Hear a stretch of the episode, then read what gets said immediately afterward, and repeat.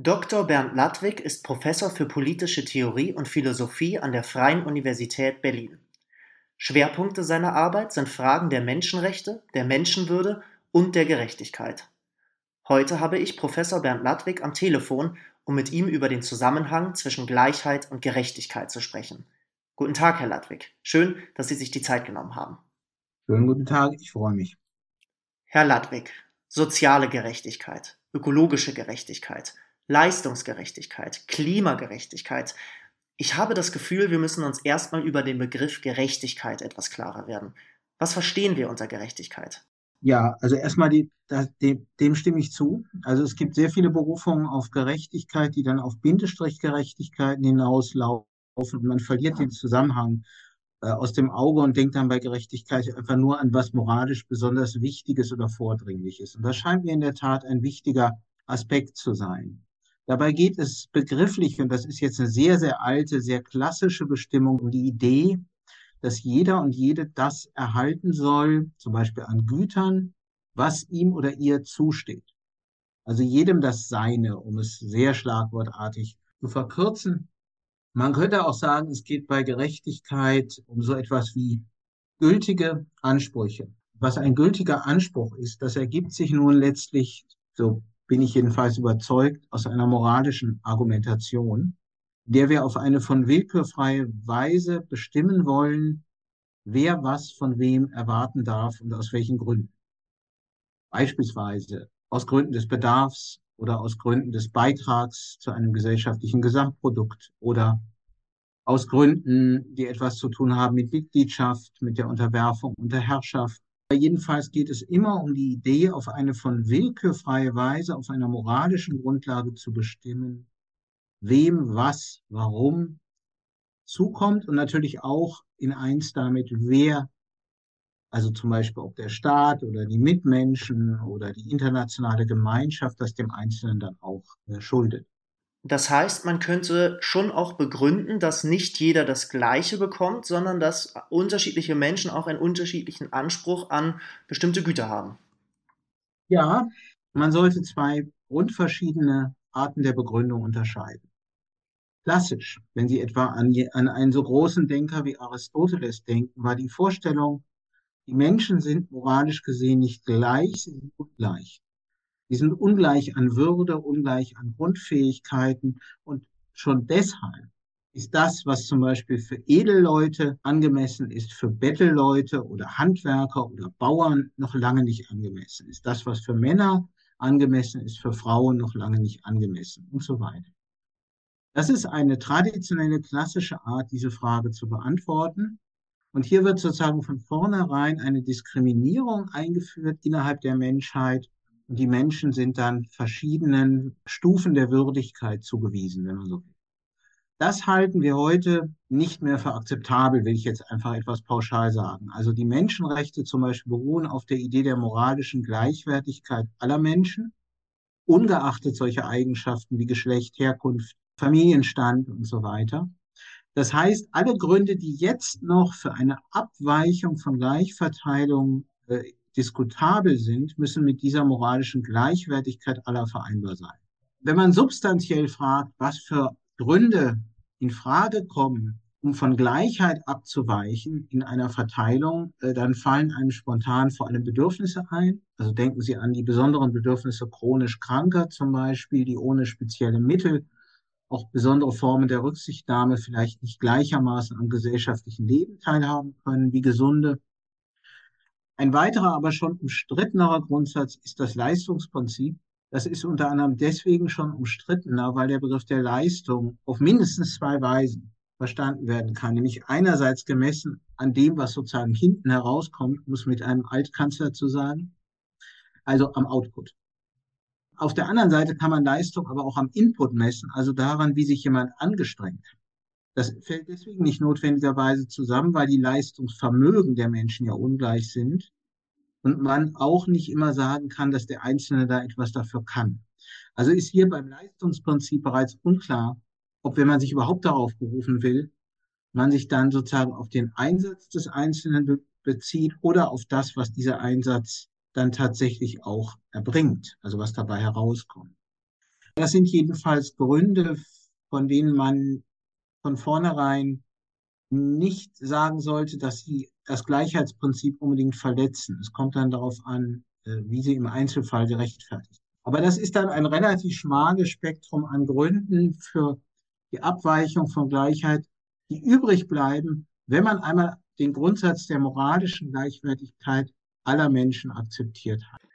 Vielen Dank, Herr Ladwig. Dann haben wir bereits geklärt, was wir unter Gerechtigkeit verstehen, beziehungsweise was für Gründe es auch gibt, von einer Gleichverteilung abzuweichen.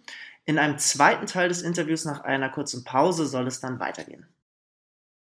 Herr Professor Dr. Bernd Ladwig, ich habe Sie heute am Telefon, um mit Ihnen über den Zusammenhang zwischen Gerechtigkeit und Gleichheit zu reden. Im ersten Teil des Interviews haben wir ja bereits geklärt, was wir unter Gerechtigkeit verstehen und was für Gründe es gibt, von einer Gleichverteilung abzuweichen. Kommen wir nun mal zu Fragen der Ausgestaltung von Gerechtigkeit. Nehmen wir einmal an, wir haben eine sehr ungleich verteilte Gesellschaft. Aber in dieser sehr ungleichen Gesellschaft geht es dem Ärmsten immer noch besser als im Land nebenan, in der dafür aber das Vermögen sehr gleich verteilt ist. Warum beschwert man sich da? Ist man da einfach nur neidisch?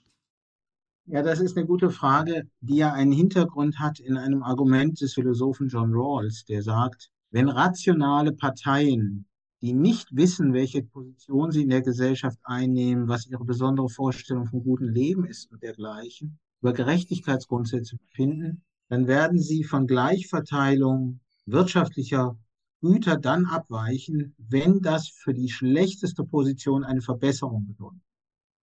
Viele hätten jetzt gesagt, na gut, damit hat Rawls gezeigt, äh, dass im Prinzip auch ein relativ hohes Maß an Ungleichheit mit Gerechtigkeit vereinbar ist. Allerdings muss man, wenn man das akzeptiert, erst einmal auch akzeptieren, dass dann die Art von Entscheidungssituation, die Rawls sich da ausmalt, er nennt das ein Entscheiden hinter einem Schleier des Nichtwissens, im Grunde definiert, was Gerechtigkeit ist. Das muss man aber nicht machen. Also um es etwas konkreter zu machen, man könnte sich zum Beispiel vorstellen, dass für das Erbrecht anreizbezogene Argumente angeführt werden. Also Menschen, die wirtschaftlich, etwa unternehmerisch tätig sind, tun das oft aus dem Motiv heraus, dass sie nicht nur für sich, sondern auch für ihre Familienangehörigen, auch über ihr eigenes Leben hinaus etwas aufbauen wollen, dass sie dann eben auch weitergeben möchten. Und es kann sein, dass das stimmt. Das ist ja eine empirische Frage, wie wichtig solche Anreize dafür sind, dass Menschen die Produktivität, die in ihnen steckt, tatsächlich ausleben. Aus meiner Sicht macht das aber die Frage nicht gegenstandslos, ob es nicht trotzdem für denjenigen, der bei der Ausschüttung der Erbschaften leer ausgeht, einen Grund gibt, eine Ungerechtigkeit zu beklagen. Weil ja trotzdem derjenige, der viel erbt, ein leistungsloses Einkommen oder Vermögen bezieht, für das er nichts kann, das er nicht selbst erarbeitet hat, das nicht auf seinen eigenen Entscheidungen fußt, sondern einfach auf dem Lebensglück in eine vermögende Familie hineingeboren zu sein. Also das heißt jetzt nicht, dass man automatisch sagen muss, Gerechtigkeit, wenn man sie mit Gleichheit in einem bestimmten Sinne identifiziert, schließt Freiheiten zum Beispiel der Vererbung aus. Es heißt auch nicht unbedingt, dass Gerechtigkeit das Einzige ist, was hier zählt. Ja, das sind zwei Fragen, die man hier immer noch stellen kann. Was verlangt Gerechtigkeit für sich? Und dann auch gibt es andere Gesichtspunkte, zum Beispiel wirtschaftliche Effizienz, kollektive Wohlfahrt. Ja, äh, das könnten ja Gesichtspunkte sein, die auch in ein Konkurrenzverhältnis zu Ansprüchen der Gerechtigkeit treten. Aber jedenfalls, äh, glaube ich, ist es sinnvoll, nicht von vornherein zu sagen, nur weil etwas zum Vorteil aller und auch der Schlechtestgestellten ist, ist es automatisch deswegen auch schon gerecht. Jetzt haben Sie ja erwähnt, dass jemand, der leer ausgehen würde, die Frage nach der Gerechtigkeit stellen würde. Also im Endeffekt einen Anspruch stellt an etwas, was jemand anderes besitzt. Wenn ich jetzt aber etwas besitze und das komplett gerecht erworben habe, darf ich denn dann damit nicht machen, was ich will? Darf ich das nicht verschenken, vererben, an wen ich auch immer möchte? Ja, auch das ist ein Argument, von dem Sie wissen, dass es auf ein berühmtes Gedankenexperiment zurückgeht, in dem Fall des Philosophen Robert Nozick. Ich glaube, erstmal hat dieses Argument anscheinend viel für sich. Trotzdem gibt es hier einen Denkfehler. Wir nehmen jetzt mal an, das war ja die Voraussetzung in Ihrem Argument, dass alle unter gerechten Ausgangsbedingungen zu ihrem Eigentum, über das sie dann verfügen sollen, gelangt sind. Jetzt ist es natürlich richtig, dass ich im Rahmen gerechter Grundverhältnisse tatsächlich dann auch die Freiheit haben soll, mit dem, was mir zusteht, frei umzugehen. Aber eben nur in diesem Rahmen. Das heißt, wenn eine bestimmte Verwendungsweise von Eigentum dazu führt, diesen Rahmen zu zerstören. Ein einfaches Beispiel wäre, wenn ich es nutze, um Politiker zu bestechen, um eine mir genehme Steuergesetzgebung durchzusetzen. Dann ist das nicht legitim, obwohl der erste Schritt, nämlich der Erwerb des Eigentums oder auch des Vermögens, legitim war. Das heißt, ich, ich stelle immer eine legitime Verwendung von Eigentum unter die Voraussetzung, dass die Hintergrundgerechtigkeit, also der als gerecht vorausgesetzte Rahmen, gewahrt bleibt.